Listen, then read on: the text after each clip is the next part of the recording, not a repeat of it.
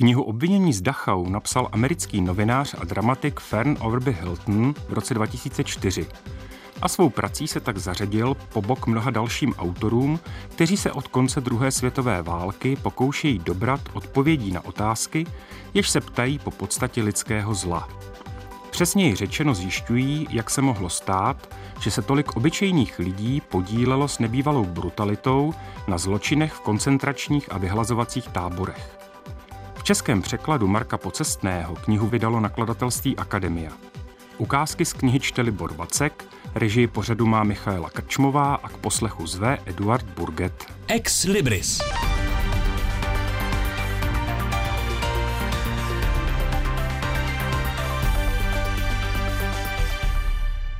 Nejznámějším soudním procesem s válečnými zločinci je ten norimberský, který byl od listopadu 1945 do října 1946 veden proti 24 nejdůležitějším představitelům nacistického Německa, jakými byli Hermann Göring, Alfred Rosenberg nebo Joachim von Ribbentrop. Podobně do povědomí veřejnosti vstoupily i soudní procesy s osvětimskými dozorci či soud s Adolfem Eichmannem z počátku let 60. Dosud však poměrně malou pozornost historie věnovala bezmála pětistům soudním procesům, jež se odehrávaly ve staré správní budově bývalého koncentračního tábora Dachau v letech 1945 až 1947. Tyto procesy vedly Spojené státy americké ve své okupační zóně, tedy podle práva daného americkou ústavou. Už jen tím se odlišovali od norimberského procesu, který probíhal před Mezinárodním tribunálem. Fern Overby Hilton v amerických archívech prostudoval tisíce stránek dokumentů k jednotlivým procesům a na jejich základě sestavil knihu ze svědeckých výpovědí válečných zločinců. Knihu v mnoha ohledech strhující a také děsivou. Jednou z nejčastějších odpovědí obviněných z Dachau na otázku, proč zabíjeli, byla věta, protože jsem dostal rozkaz to udělat – Takto odpovídal i 24-letý Heinrich Buck, Němec pocházející z rodiny malého zemědělce. Už v dětství se potýkal s mentálním postižením, měl problém se soustředěním při mluvení, často zadrhával, ve škole několikrát propadl. V 15 letech začal pracovat na otcově statku a přestože německým ideálem měl být muž disponující atletickou postavou a vysokou inteligencí, byl po vypuknutí války odveden k elitním jednotkám Waffen SS a přidělen na pozici dozorce do koncentračního tábora Sonnenberg. Při soudním procesu v Dachau bylo Bukově prokázáno zabití několika vězňů při evakuaci tábora krátce před koncem války – z výpovědí svědků bylo patrné, že Buk často zabíjel zemsty, neboť se údajně někteří vězni posmívali jeho fyzickému vzhledu a mentálnímu postižení. Heinrich Buk viděl jen na jedno oko, druhé měl překryté očním víčkem, jež mu splihle vyselo až na tvář. Vstupní zprávy o jizvách a poznamenáních vězňů zmiňují, že mu pravé oko chybělo. Měl odstávající uši a na fotografii má sploštělý nos. V místě, kde měly být otisky jeho prstů, je ručně připsáno Dotyčný trpí nervovým třasem v takové míře, že mu není možno odebrat otisky jednotlivých prstů. Odpovědný úředník se spokojil s jedním otiskem čtyř prstů. Bukův svazek přetékal psychiatrickými zprávami spochybňujícími jeho schopnost pochopit, že vraždit se nemá. Po skončení druhé světové války jsme se mohli setkat s názorem, že násilí na vězních umístěných v koncentračních a vyhlazovacích táborech se dopouštěli pouze jedinci vyšinutí, nenormální, se sklonem k agresivnímu a bestiálnímu chování. Brzy se však ukázalo, že to je velký omyl. Převážná většina dozorců byli lidé původně relativně dobře situovaní. Úředníci, učitelé, policisté, příslušníci armády, kteří byli z důvodu zranění posláni z fronty domů a poté umístěni jako dozorci do táborů. Tedy řekněme dnešními slovy lidé v celku normální. Takový byl příběh i známého velitele vyhlazovacích táborů Sobibor a Treblinka France Stangla. Tento muž, pocházející z Rakouska, byl starostlivým otcem rodiny, dlouhá léta poctivým policistou v Linci, který s nacistickou ideologií zpočátku nijak nesympatizoval. Stangl, který byl dopaden jako válečný zločinec až koncem 60. let, neměl vrozené sklony k zabíjení. Ve svých výpovědích opakovaně uváděl, že svou práci vykonával ze strachu, z obav, že kdyby odmítl, dostal by se on i jeho rodina jako odpůrce režimu do spáru gestapa. A francouzský filozof Nicolas Grimaldi k tomu dodává. Nejnebezpečnější jsou obyčejní lidé, ti úředníci, ochotní věřit a poslouchat bez odmluv, jako Eichmann, jako Hess, jako Stangl. Nikoliv tedy šílenci, kterých je příliš málo na to, aby byli opravdu nebezpeční. Takových normálních Němců stanulo před soudním tribunálem v Dachau nespočet, jako například učitel Ludwig Stýr. Podle své ženy se Štýr velice znepokojil, když se dozvěděl, že bude mít na starosti dozorce v koncentračním táboře. Byť tito dozorci měli specifické postavení a jejich úkolem bylo pouze bránit vězňům utíkat z pracoviště. Velmi dobře si pamatují, jak se celou svou bytostí stavěl proti tomuto přidělení, jež ho poprvé v životě přivedlo do styku s oblastí aktivit, které se protivily jeho citlivému, vyrovnanému a harmonickému já. Začal mít problémy s nadřízenými, což odnášelo jeho zdraví. Její muž se nikdy neodvážil odporovat rozkazu nadřízeného. Poslušnost se stala součástí jeho života, prohlásila. Nejděsivější na tom všem je, že o poslušnosti jakožto modelu podřízení se většině, nebo chceme-li určité skupině, můžeme mluvit i dnes. Vyhlazovací tábory byly jen zvětšeninou toho, kdy jedna část lidstva odmítala uznat nebo přijmout lidství druhé jeho části. V tomto ohledu vůle vyhlazovat je jen rozvedením snahy někoho vyloučit, odsunout a nakonec odstranit. Když filozof Grimaldi uvažoval o tom, kde se v lidstvu bere ona nelidskost, tedy fakt, že druhého neuznáváme za svého bližního, dospěl k závěru, že takové chování máme v sobě hluboce zakořeněné a můžeme se s ním potkávat prakticky pořád. Grimaldi k tomu napsal. Když jde o nějakou funkci, nevybereme nejlepšího kandidáta, pokud není náš. Z ústředního výboru nebo ze strany vyloučíme toho, jehož jasnozřivost by mohla otevřít oči aktivistům. Soka v zaměstnání nebo v politice se snažíme zbavit. Když už ho nemůžeme zlikvidovat fyzicky, kolika jen magickými úkony se ho snažíme odstranit symbolicky. Vymazává se jeho tvář z fotografií, jeho jméno se odstraňuje z obálek knih. Jako kdyby neexistovalo nic tak lidského, co by nevyjevovalo nějaký stupeň nelidskosti. Taková slova se nám jistě neposlouchají dobře, ale pokud budeme zločiny páchané v zájmu jakékoliv ideologie vytěsňovat do oblasti představované několika šílenci, se kterými my, normální lidé, nemáme nic společného, nikdy se podstaty zla nedobereme. Druhý neméně důležitý aspekt, který procesy v Dachau odhalili, byla příslušnost ke skupině.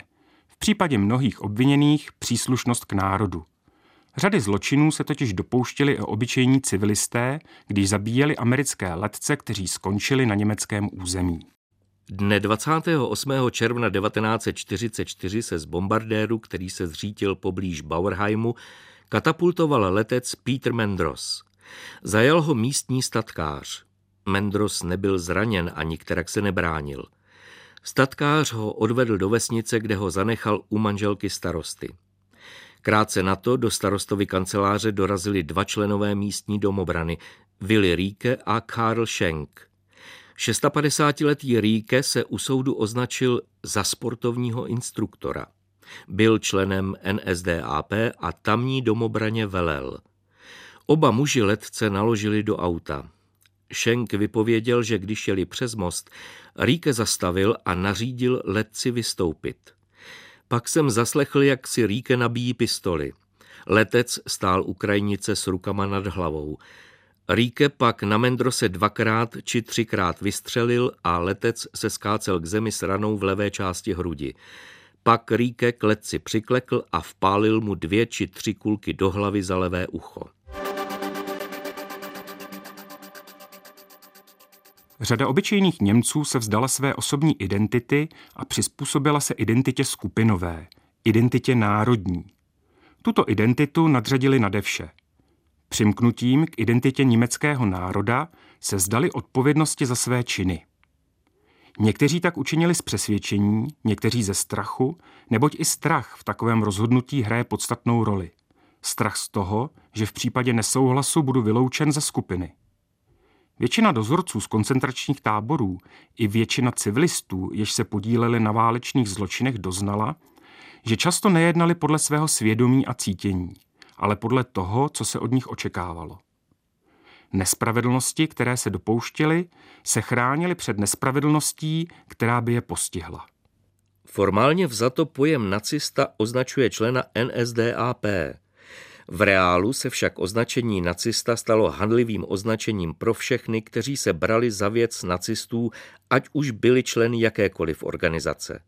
Vztahuje se tedy i na osoby, které bez ohledu na případné členství v NSDAP svými skutky nebo naopak pasivitou věci nacistů napomáhali. Tisíce ba miliony Němců se tak či onak s nacisty identifikovali. Přesto nelze říct, že nacista a Němec jsou synonyma. Mnozí Němci byli oklamáni a neuvědomili si, o co jde. Mnohým přišlo doslova nemožné postavit se na odpor, aniž by riskovali vlastní život a ohrozili své blízké. Toto dilema si uvědomovali již samotní američtí vyšetřovatelé v Dachau, kteří se setkávali se stovkami výpovědí Němců, kteří byli obviněni z válečných zločinů. Taková setkávání tváří v tvář způsobovalo, že mnozí vyšetřovatelé měli snahu činům obviněných porozumět, nikoliv je zlehčovat či relativizovat, ale snažit se je pochopit i s ohledem na situaci, ve které se ocitli. O to se ve svých zprávách pokoušel jeden z členů Komise pro vyšetřování válečných zločinů William Corbett. Pokud jde o Wolfa, jde podle mě o dosti prostého muže. Je to typický vesničan a produkt německého vzdělávacího systému. Dělal to, co mu řekli a možnost neuposlechnout rozkaz mu vůbec nepřišla na mysl. Nyní je zmatený, zahořklý a má pocit, že nebyl v pozici, v níž by mohl konat jinak, než jak konal. Dal-li mu člověk najevo určité pochopení, promluvil-li s ním krátce o domově a rodině, mluvil ochotně a velmi otevřeně. Jsem skutečně přesvědčen, že se mi otevřel. V případě osoby na fotografiích se poctivě snažil o jejich identifikaci. Nicméně Korbet si za takové uvažování vysloužil kritiku ze strany svých představených, kteří se na základě těchto zpráv rozhodli vyšetřovatele odvolat. Korbet se tak paradoxně pro své názory ocitl v situaci, kdy byl vyloučen ze skupiny, jejíž většinový názor nebyl ochoten sdílet a otevřeně vyjádřil své pochybnosti. I v tomto případě může být pro nás čtení knihy o pozadí procesů v Dachau poučné a také aktuální. Po celé dekády měli učenci, novináři a dokonce i lidstvo jako celek potíže s pochopením toho, proč k nacistickým zvěrstvům vůbec došlo. Soudní procesy s viníky tomuto porozumění měly na pomoci. Svědci se snažili tuto otázku svědomitě zodpovědět, ale vysvětlení poskytnout nedokázali. Jiná otázka, jež trápí vyšetřovatele a dosud pronásleduje historiky, zní, jak se to mohlo stát? Proč, ptá se svět? Ale odpověď nemáme ani o století později. Procesy částečně uspěly, pokud jde o otázku kdo. Autor má zcela jistě pravdu. Norimberské procesy, procesy v Dachau, soud s Eichmannem i procesy s dozorci z osvětimského tábora zodpověděli v mnoha případech na otázku kdo. Ovšem na otázku proč se pokoušeli odpovědět autoři dnes už možná několika stovek knih. Ať už to byla Hannah Arendtová nebo Hermann Broch, jenž v dnes slavné knize Teorie masového šílenství se za pomocí poznatků z filozofie, psychologie, sociologie a politologie pokusil dobrat filozoficko-psychologické příčiny masového šílenství probíhajícího v totalitních státech. Adaptovat se a přizpůsobit se nelidskému jednání nebyl zdaleka jen problém již zmíněného velitele Treblinky France Stangla, který se paradoxně považoval za smolaře stejně nešťastného jako jeho oběti. Proto také tvrdil, že nešťastnému osudu se nedalo uniknout. Kdyby odmítl, dělal by to někdo jiný.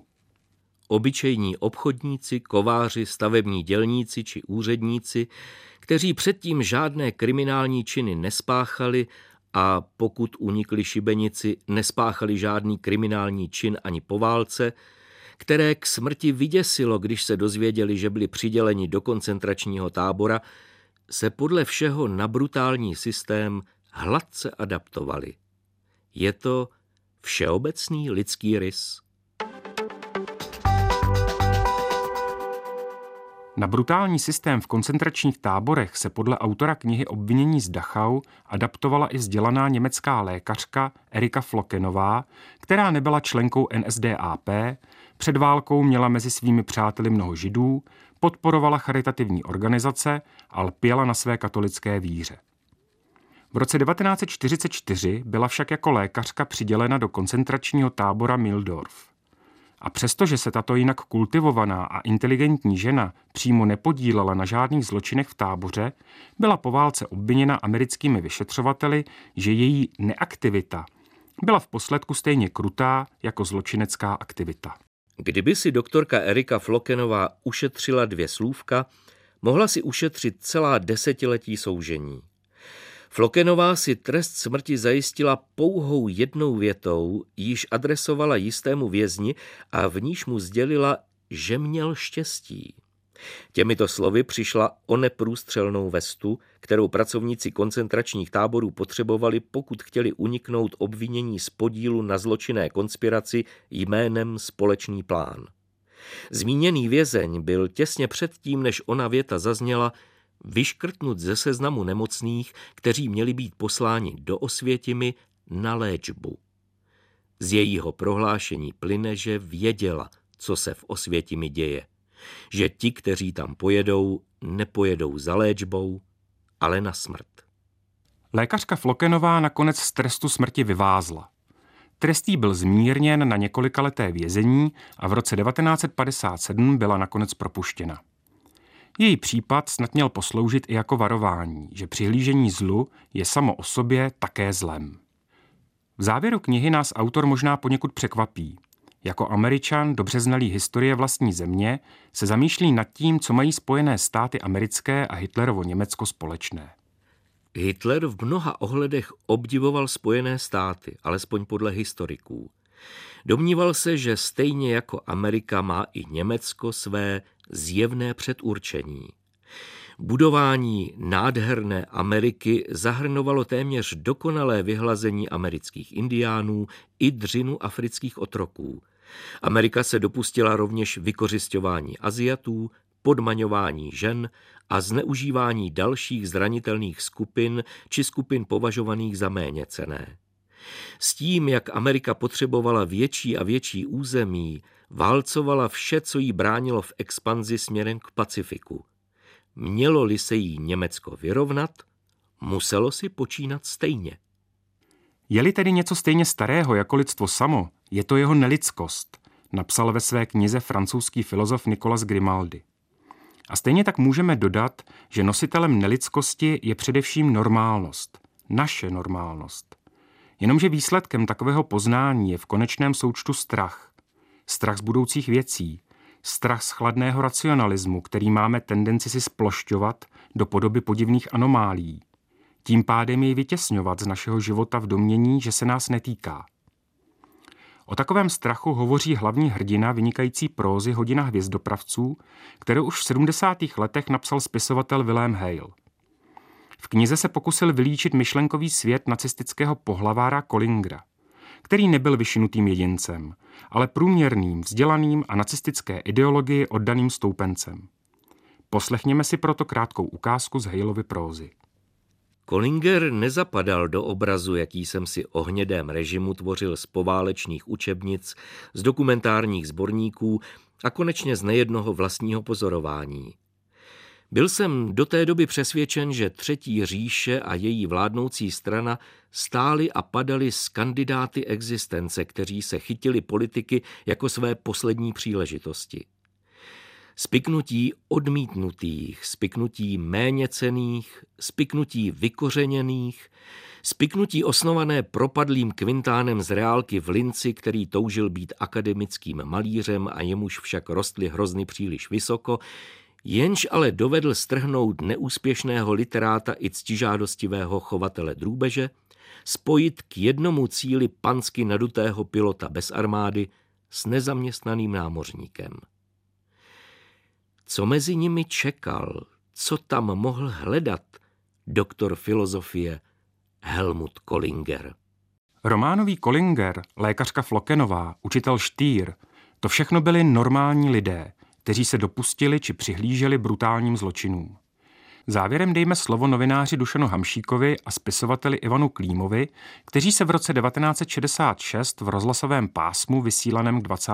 výročí norimberského procesu zamýšleli nad tím, jakou roli může naše normálnost a průměrnost sehrát v soukolí totalitní ideologie a jak snadno se můžeme stát součástí systému, který za sebou nechává stovky a tisíce mrtvých.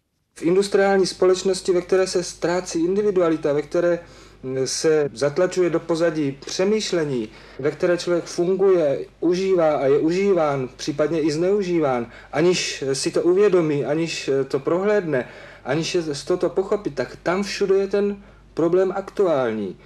Konec konců i my známe situace, kdy je po nás spíš vyžadována spolehlivost a poslušnost než přemýšlení.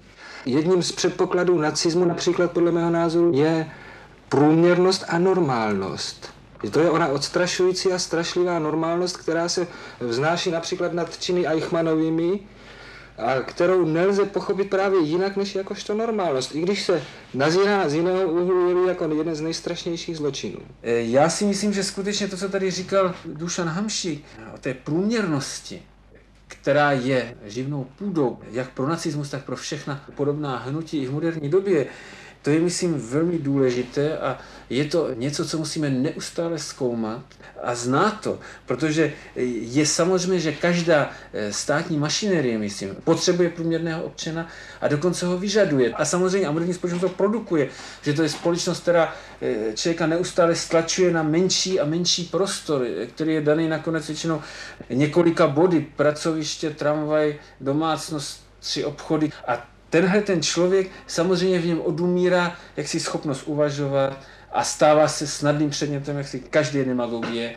A ve chvíli, kdy k němu potom někdo přijde a snaží se eh, tuto jeho průměrnost povýšit na ideál, to nacisté uměli přímo skvěle. Oni tím, že třeba vzali jako hlavní kritérium národnost a rasu, která v podstatě pro každého Němce je dána, a tím teda každý unteroficír byl naroveň jaksi univerzitního profesora, to bylo pro masu lidí nesmírně přitažlivé. Nacismus nepochybně je jednou z vypjatých podob, řekl bych, spíknutí průměrných, který jaksi produkuje onen rozšířený společenský typ, který eh, bezmyšlenkovitě funguje, s ochotou se podřizuje, eh, s dobrou vůli vykonává a počase je úžasně překvapený, že za ním zůstala spousta mrtvol. Svědectví lidí, kteří prožili hrůzy koncentračních a vyhlazovacích táborů, nás nepřestávají fascinovat. Nejen pro ono setkání se zlem v té nejbrutálnější podobě, ale do značné míry i proto, že tato otřesná svědectví vypovídají o nás, o našem současném světě, ve kterém se mnohdy musíme rozhodovat jako oni pověstní dozorci v táborech smrti. Pokud nejde o život, tak je to dobré, ale jak bychom obstáli my, pokud by nešlo jen o získání lepší pracovní pozice ve firemní struktuře? Na tuto otázku si každý z nás musí už odpovědět sám. Od mikrofonu se loučí Eduard Burget.